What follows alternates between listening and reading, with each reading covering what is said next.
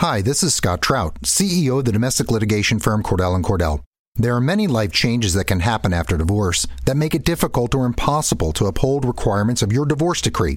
The orders issued in a divorce are based on the facts presented at that time, but the circumstances used in issuing those orders can obviously change. If you feel a modification to your court orders might be necessary, talk to us at Cordell and Cordell. Contact CordellCordell.com, 1065 East Hillsdale Boulevard, Suite 310, Foster City, California, 94404.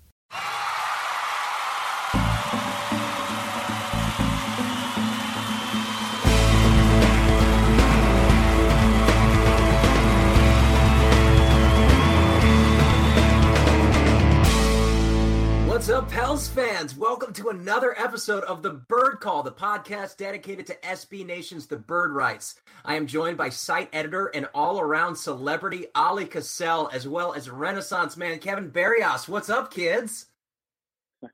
Nothing much. Good to be back, man. Kevin, I've got hey, a how you doing. Preston? It's been a while since we've all gotten together.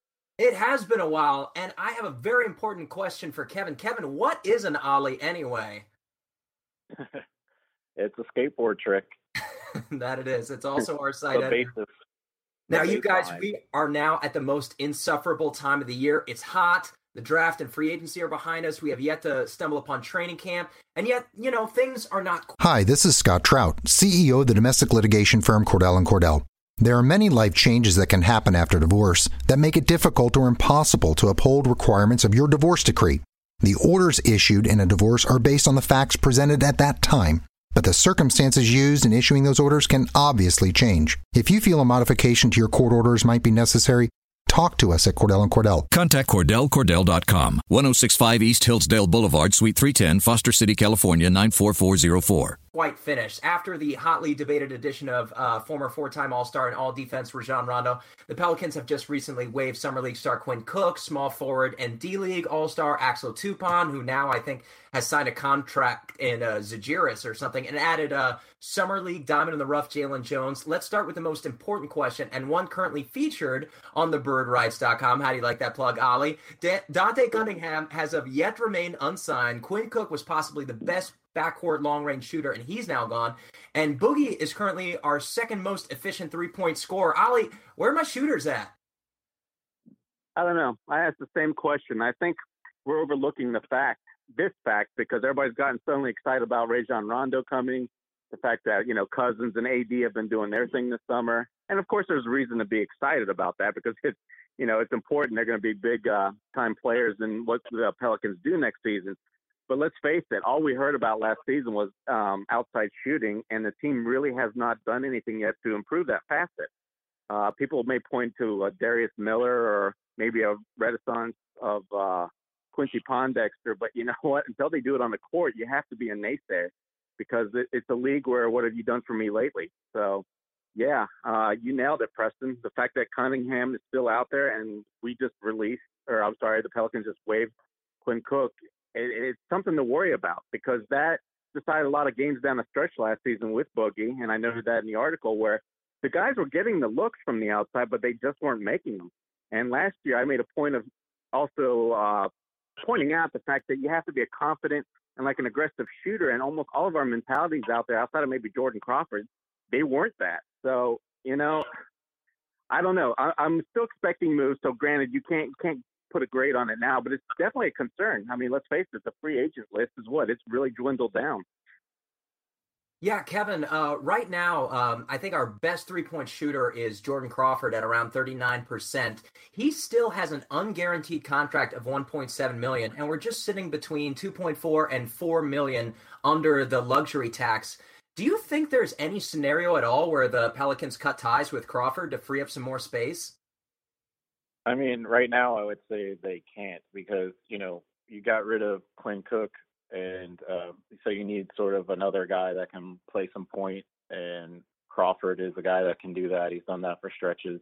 Um, also, you know, like like we were talking about, we need shooting, and we have no shooters at the moment. Really, um, I mean, E'Twaun Moore is a good shooter. I think uh, I think you'll see more out of him this year than you did last year. But um, you know that mentality that he has is something that we need and i don't think especially when you got him for 1.7 million i don't think you just dump him for that because uh, I don't think he's you can find a replacement guy for that price. Um, I think they look they would maybe look to do some other moves if needed. All right, you guys. Ali, let's move on to something that Anthony Davis told The Advocate this week. He said he's tired of losing. Uh, he was quoted saying, I'm tired of losing. Obviously, we applaud like hunger and passion, but there's there's a bit of, of sadness and uncertainty to it as well. Should this experiment with Boogie and Rajon Rondo go wrong, should should we blow the whole thing up yet again? Does this quote give us an indication as to AD's feelings in response? Yeah, because they're true feelings, just like any top of the, you know, profession athlete would have. Um, we just recently, I remember reading Giannis had something similar to say up in Milwaukee, and um, outside of the Kyrie Irvings of the world, these guys want to win. They're competitors, and there's no greater satisfaction than walking away a winner after a hard-fought battle. So no, Anthony Davis saying this is not a surprise, but it's also not that big of a concern because we've all expected that. I mean, how, for how many years have we been saying if they don't build a winner around Anthony Davis by the time he's uh, becomes an unrestricted free agent, you know, once he's gone through his rookie contract, which he has, and then signed the next one, yeah, they're going to have to be a winner. Otherwise, you can't blame the guy for wanting to leave for greener pastures. Uh, Kevin, we've seen this this summer that uh, despite the fact that we have Anthony Davis locked up for for three more years. And obviously, I'm getting a little bit ahead of myself. We've seen a couple of guys with two years left on their deal, just like Jimmy Butler, uh, still kind of ushered their way out of town. Uh, this this season is a must win, correct? We have to get into the playoffs. Or do you think this whole scenario to Boston actually comes to fruition next summer? Um, I don't know about that. I mean, I I do think it's a very important season. I think playoffs are should be expected. But you know, I think as long as we're looking really well, and then and things are clicking, and maybe like you know you get some weird injury or something that prevents you from getting the playoffs, I think it's still like you know a team that they can keep building on. Cousins, you know, will probably come back, uh, but it is very important. And if Cousins does bolt, then you have to start thinking about you know possibly seeing what Anthony Davis wants to do um, and try to retool that way. But I mean, he's a Hall of Famer, and I would love to see him be here for the rest of his career. But um, you know, you have to cross that road when it comes. But I mean, realistically, I think playoffs are kind of a given uh, as long as we have we have uh, decent health. Um, yeah, so I, I'm not that concerned about it. I, I I'm higher like like Jamal was saying, I think he and I are higher on this team than the team is right now. They're a little bit more worried than we are. I mean, you got two of the best players in the league, create interesting matchups, a whole different style of play that other people have to adjust to. I think we're that sort of weird team that gives people a lot of trouble. Yeah, that's all the negativity we need for today. I'm actually not that concerned either, but it's it's uh, the, the, part of the sparse uh, bit of news that we've got, so I thought I would bring it up. But some of the better news that we've got the Pelicans signed our summer league surprise wingman Jalen. Ali Jalen was one of the guys both you and Jamel McMillan singled out for their surprising play. He scored 21 points in two of his last three games, and according to Jamel, brought pure energy, defended multiple positions, was a vocal leader. He even compared him to, as of yet, unsigned Dante Cunningham. Uh, obviously, this is purely a training uh, camp invite, but Ali, is Jalen Jones going to make this team?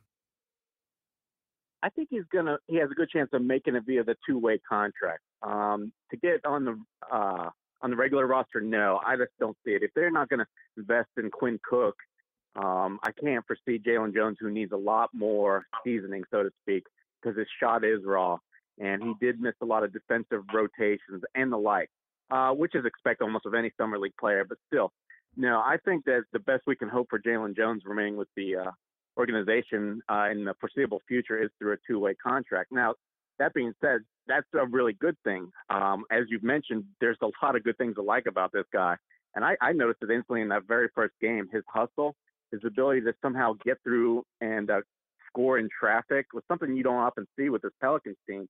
So while I get the comparison, say, to Dante Cunningham, the fact that he can put the ball on the floor and get to the rim creatively and get to the free throw line, which uh, I don't remember off the top of my head, what did he average if you've got a computer in front of you, uh, Preston? But it was wasn't like six or seven free throws uh, attempts a game. Whatever it was, it was an outstanding figure. You know, we don't see that outside of Tyreke or Anthony Davis in the past year. So, no, this was that was a wonderful thing to see out of him, and the fact that he was also um, lavish for his defense and his energy. That that's that's great. So yeah, I think the Pelicans may have a little diamond in the rough there. All right, Kevin, I'm going to go over to you. Uh, we we talked about uh, Quinn Cook and Axel Toupane, and the reason I bring up Jalen Jones possibly making the team is Ali mentioned that that Quinn Cook might not necessarily make the team based on uh, purely the the Pelicans' view of him, but the Pelicans were very high on him. Scott Kushner called it a numbers game, and Jalen Jones plays a different position, so there is space on the roster for him to play. Now, going back to Quinn Cook and Axel Toupane, uh, these guys are in a bit of a, a tough spot uh, Real GM's Keith Smith said that because they were due to be guaranteed more than $50,000, they can't become a part of the NBA D League this season. So we've seen Toupane is going overseas. Quinn Cook is still looking for a job. Jamel McMillan even uh, dropped this bomb on Twitter. We don't know that it was uh, purposefully in relation to these moves, but it's very coincidental, the timing of it. He said, Have to remember the league is a business. It's brutal, it's harsh, and it has no mercy at times. Every opportunity matters. Uh, it's clear he's uh, struck up a relationship with these guys. Do you think there's any chance that we see Quinn Cook back in training camp and that he possibly earns one of those two spots? And keep in mind, he can't get a two way contract at this point due to those guarantees.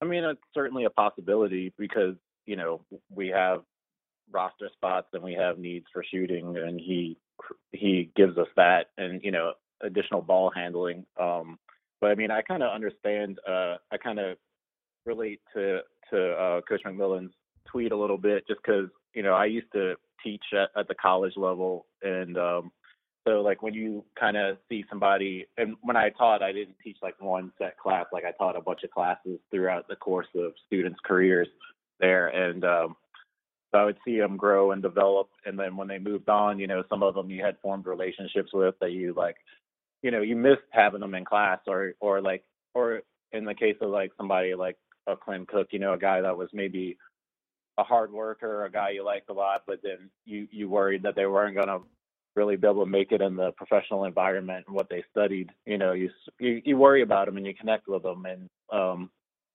so like I can understand his mindset in that tweet as well if that was uh aimed at Quinn Cook. But I mean, I think there is a chance he at least comes back for training camp if he doesn't find something else out there. But I mean, a ball handler that can shoot the three pretty well, he might, you know, he might be able to find a spot somewhere.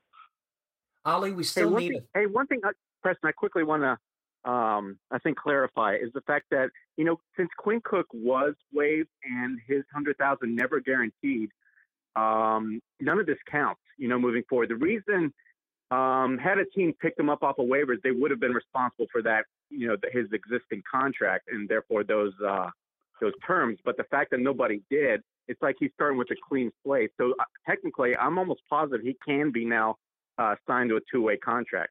My guess, though, the reason he hasn't done it is he's obviously looking for guaranteed money. He thinks he belongs on an NBA roster, and you know, let's face it. I think what an NBA contract would be starting around one point was it two million for him as to where I think a two-way contract isn't going to pay more than almost a quarter of a million.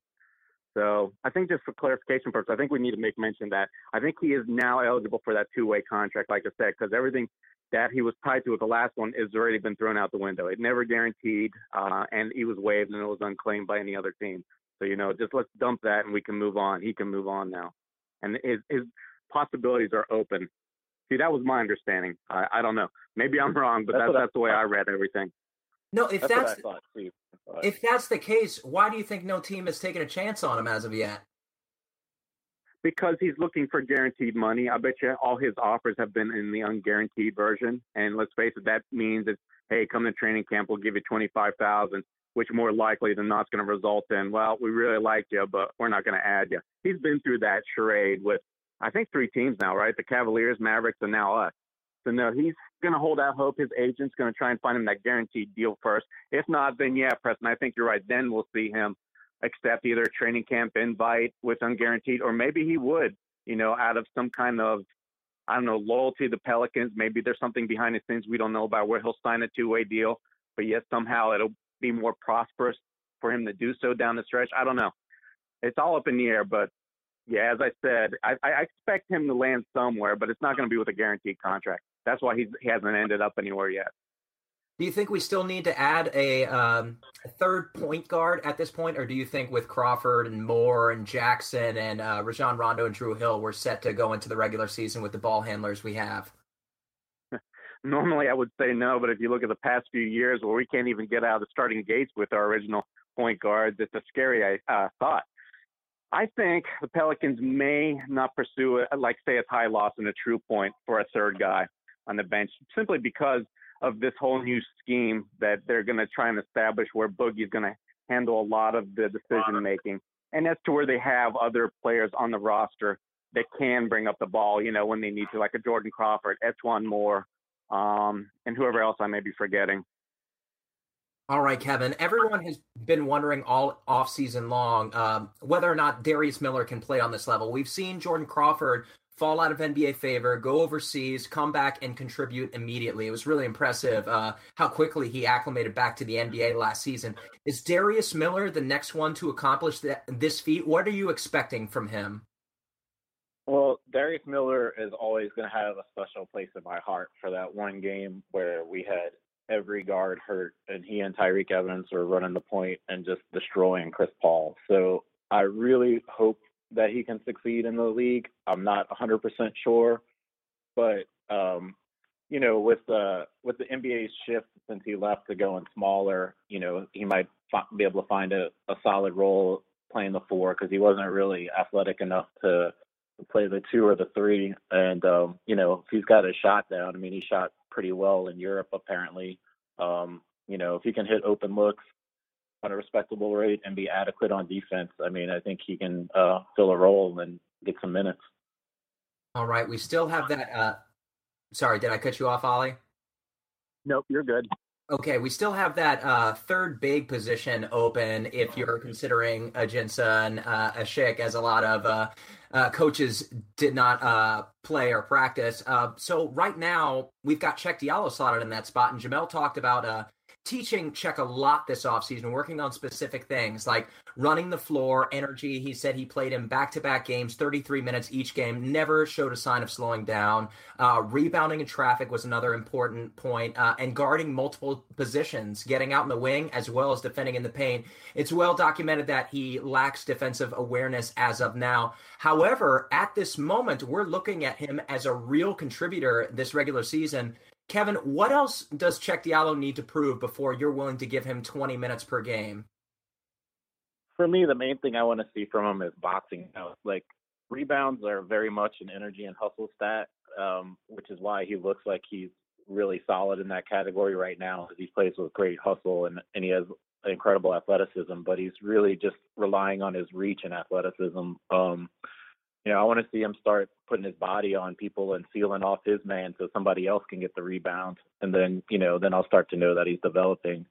I mean, as far as defensive IQ goes, I mean, you have to remember he's barely played basketball. Like we've all probably played more basketball games than he's played, you know, and uh he seems smart, so I'm not too worried about uh him getting there. It's just uh, you know, it's just a learning curve because he he started playing basketball so late in his career compared to the people he's going against. Uh, what about you, Ollie? No, I think Kevin hit the nail on the head. I noticed him having issues with the rebounding if he didn't, you know, have the positioning because uh, he he did get kind of beat by what was it Collins and from Atlanta, and then the Toronto guys Siakam and uh, Poeltl down down low. But I did notice him a few times box out his man, but it wasn't as consistent as we'd like to see. So yeah, th- and Kevin nailed it on the head about his basketball experience this guy's barely got any. I'm sure uh, in my grade school, I probably played more games than he has combined between Kansas and here as, as a pro. Um, he's so new to the game, so it's kind of not a surprise. Where he, it, to us, it's like an instinct, and we've seen it, you know, year after year. We, um, it's just kind of an ingrained thing. Nothing's ingrained for him. We have to remember that. But as you mentioned, um, Preston, he is looking at a big role next season. And it is a little scary to think that maybe they would have to rely on him to be a third big. Granted, I don't think that's going to be the case. You know, Ajinça is either going to be back or they're going to resign Cunningham. You have to think one of those two things are going to happen. So he's not going to be necessarily that third guy, but he should and hopefully will see some rotation minutes. Yeah, I, I, like the idea of him coming in early in the second quarter. Uh, this is what Gentry tended to do uh, last season. He would have Boogie and AD play the bulk of the of the first period, and then have somebody like Ajinça come in at, at the end of the first, or Dante Cunningham even playing some small ball five. The thing that concerns me as of this moment right now, um, is if Demarcus Cousins gets into early foul trouble, as he was pensioned to do last season, we might see Cheick Diallo three minutes into the first quarter of multiple games this season, which I'm not prepared for yet. But let's let's move right along. Uh, Jamel has mentioned multiple times uh, throughout each podcast with both myself and Kumar, keeping things simple for for Jrue Holiday. He mentioned how many times Jrue Holiday has had to relearn basketball from uh, you know, playing small ball lineups with AD to bringing in Boogie to now bringing in Rajon Rondo. And to be fair, you know, Jrue has gone from primary uh, ball handler to off guard. He and you know he he used to attack the lane, and now there's less room for that with Demarcus Cousins. So I certainly understand the argument, but also how many times he brought it up was a little bit troubling for me. Jrue Holiday is obviously a very intelligent guy, but does does he have trouble retaining information on the basketball floor, Kevin? Um, I think it's more of the fact that Jrue's one of those classic overthinkers, like uh, which leads him to be a little bit hesitant. Instead of just like instinctually making the muscle memory reaction, he goes through like a whole. Uh, I mean, obviously it's done quick, but you know, analyzing every possible outcome of different situations before making the decision. You know, like like when we had Tyreke Evans, you you know you would you could look at Jrue Holiday as like a chess player, like trying to analyze the board, and Tyreke would just flip the board over and charge over his opponent. You know, like um, Jrue just needs to get more decisive, and if they can get him to be more decisive and more aggressive, that's great. But I don't think it's like a basketball IQ problem. I just think he overthinks and overanalyzes every move that he makes. Um, and what about you, Ollie? Yeah, that that's an interesting thing, and I've heard people mention that too, not just Kevin about the overthinking part. But um, you also have to remember the fact that I feel like he hasn't had the same role from year to year. Under Monty Williams, he had to play with Tyreke Evans, as Kevin mentioned, was a very type A personality out there, and Jrue kind of had to feed off of that. And he played off the ball a lot back uh, then, whenever he shared the floor with Tyreke. So then he went from that to uh, having all sorts of issues with his leg in between um, th- then he had to come in off the bench, be a reserve player um, in Alvin Gentry's first season. And then last year he had the whole family issue, and then suddenly Demarcus Cousins gets traded, and he's worried about getting another big man, his 30 points a game. So I don't know. It's, there's certain possibility that maybe Jrue does have some problem retaining certain kinds of information, but you know, on the bigger I don't know. It, it's more obvious and apparent to me that the overthinking and the fact that he hasn't had stability in the role seems a lot more obvious to me as the obvious answers. It just appears to me, uh, and forgive me if I'm mistaken, it just appears that everybody's trying to cater to Jrue, giving him less and less responsibility. The more things are put around him, the less that we want him to do. We want him as an off ball attacker. But a year or two ago, we we weren't i don't remember having this conversation just uh, 18 months ago when he was a six man coming off the bench averaging something like 30 points a game for a month at one point uh, really efficient. And now we're taking more and more responsibilities away from him. He's basically becoming a, a 3 and d wing at this point. Kevin do you agree with that sentiment at all? Um i don't know if i agree with that 100% but i definitely do feel like you know even before the Rondo, especially before the Rondo signing, I should say, like the whole idea of like having to still find another point guard when we just paid a guy who made an All Star game as a point guard, you know, a hundred and what is 125 million dollars. Um, I mean, I don't. I feel like yes, they are I mean, the team has catered to him completely from the time of contract negotiations and even the year before. I mean, it's been constantly kind of babying him a little bit, but um, you know, hopefully it pays off in the end. I don't know. I, I mean, he's an incredible defender, so that's what you want him to focus on. That's what keeps your defensive system running, but you do need to get more from him offensively, and they need to figure out how to do that. And I don't know how much reducing his role on that end helps in that situation.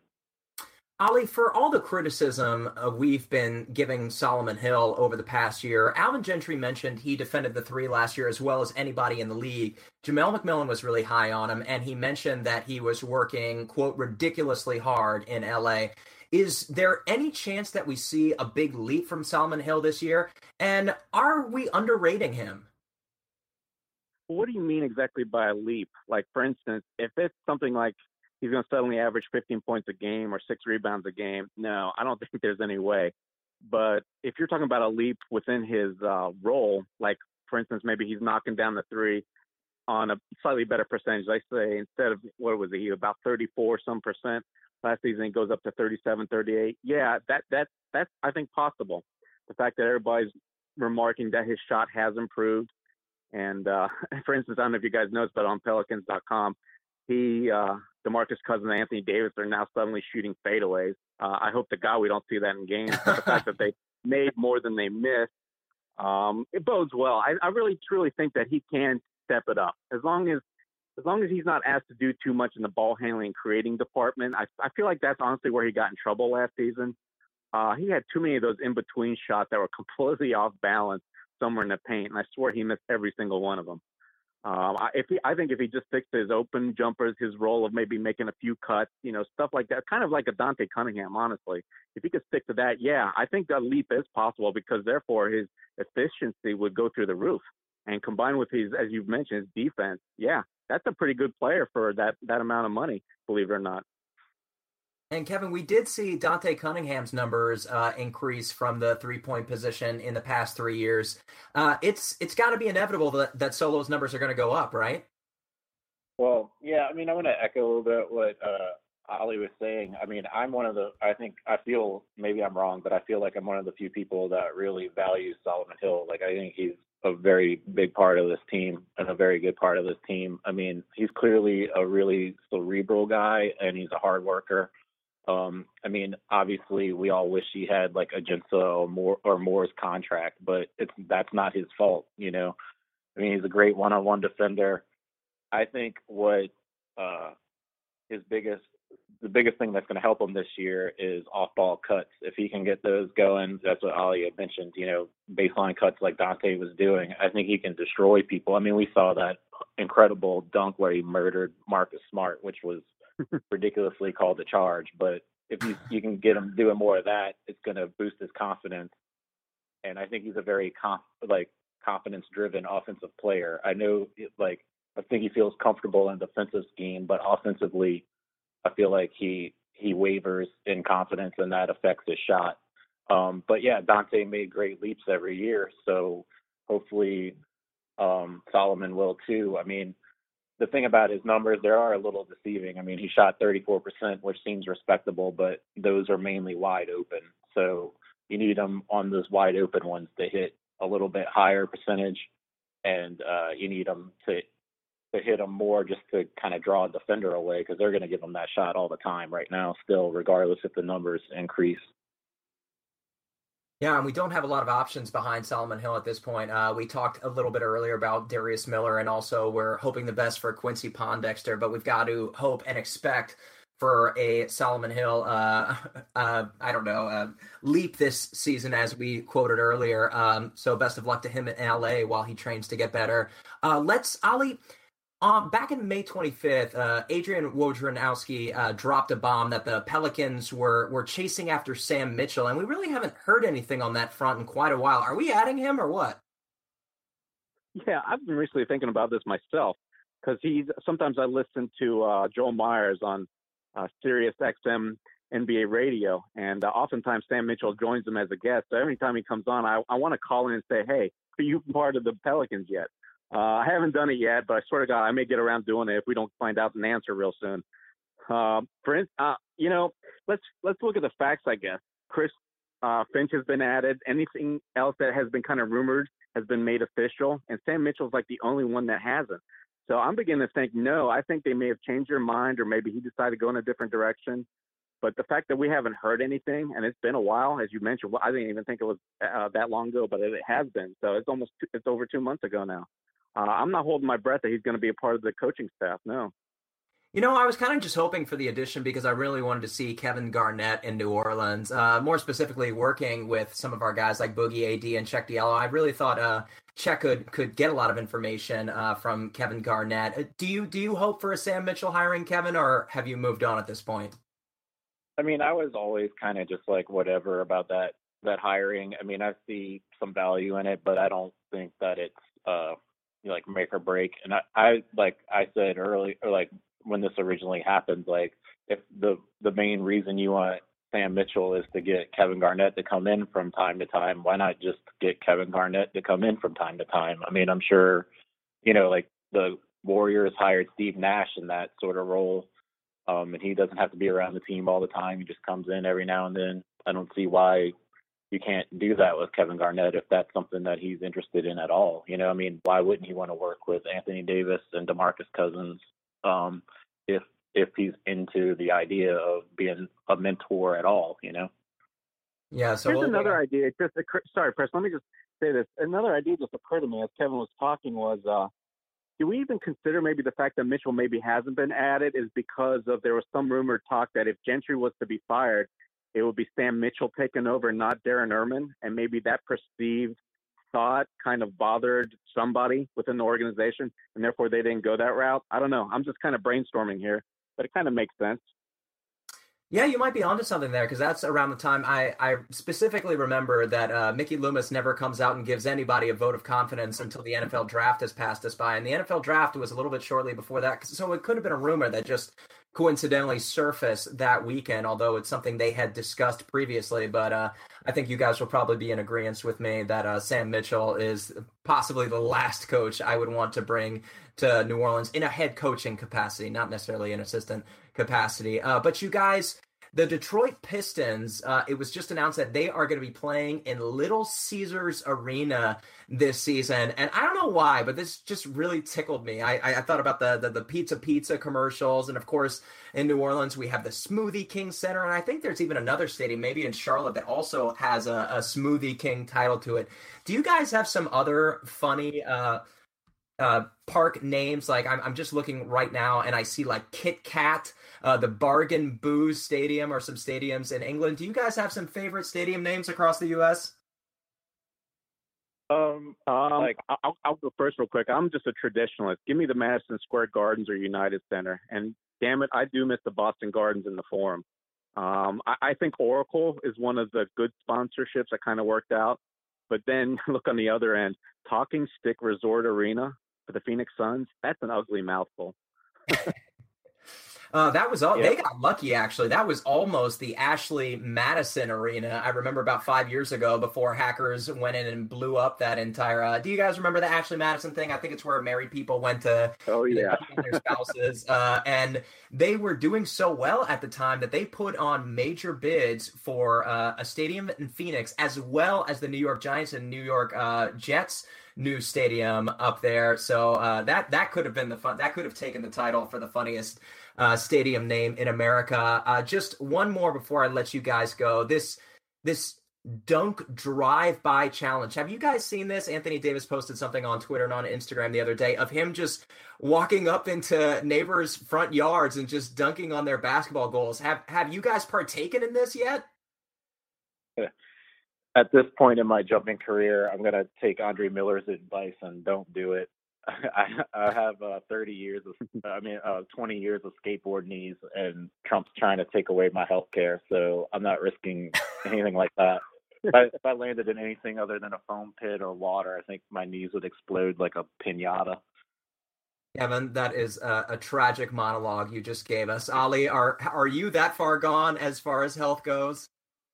Yeah, my luck, I'd either get shot for trespassing, breaking a rim, or hurting myself. So yeah, none of those sound inviting. I'll pass.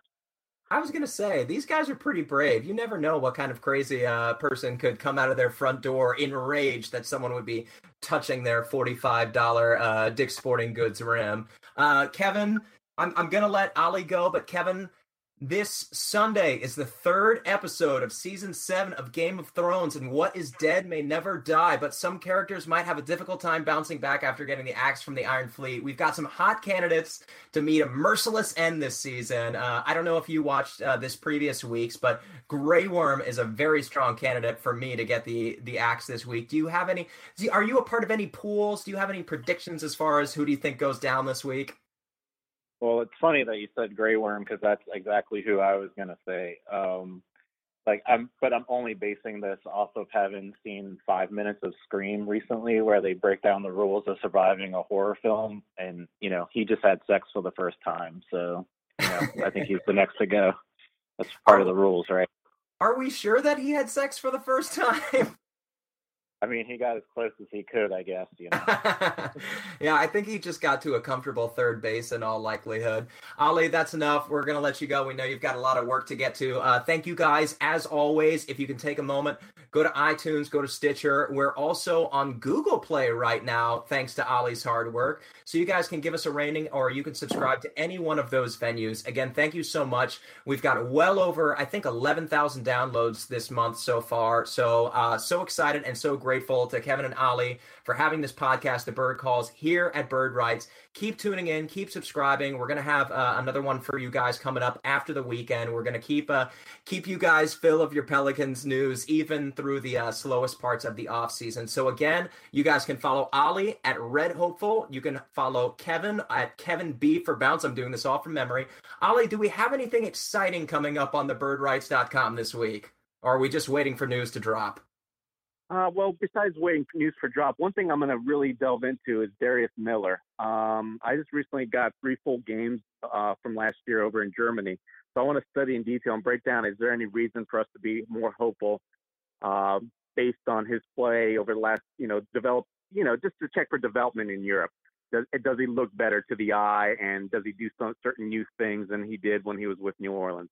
So I want to just make a big piece and kind of give my two cents on that that's what I'm probably going to focus on for most of next week. All right. Thank you, Oleh. Thank you, Kevin. If anybody wants to tweet at Kevin and I during Game of Thrones this Sunday, uh, please do. I'd love to engage in conversation with you guys. I, I have a, an email chain with my sister every Monday morning. We probably exchange about 1,500 to 3,000 words uh, with a synopsis entailed. Uh, but for now, thank you guys so much for listening, and we'll talk to you guys soon. Let's go, pals. The Starlight Lounge presents an evening with the Progressive Box. Old moon, yeah. That's Hugo tickling the ivories. He just saved by bundling home and auto with Progressive. Gonna finally buy a ring for that gal of yours, Hugo? Send her my condolences. Hi-oh! This next one's for you too. There's a burglar in my heart. Thank you. Progressive Casualty Insurance Company and affiliates. Discounts not available in all states or situations. Technology Truths. brought to you by Geico. Technology Truth. Truth. Teenagers can communicate entirely in emojis. How was the birthday party? Pizza slice, kitten, soccer ball, pineapple? Truth. It's so easy to switch and save on car insurance at geico.com. What are you talking about? Paperclip, shoulder shrug, high five, wizard hat? What? Geico. 15 minutes could save you 15% or more.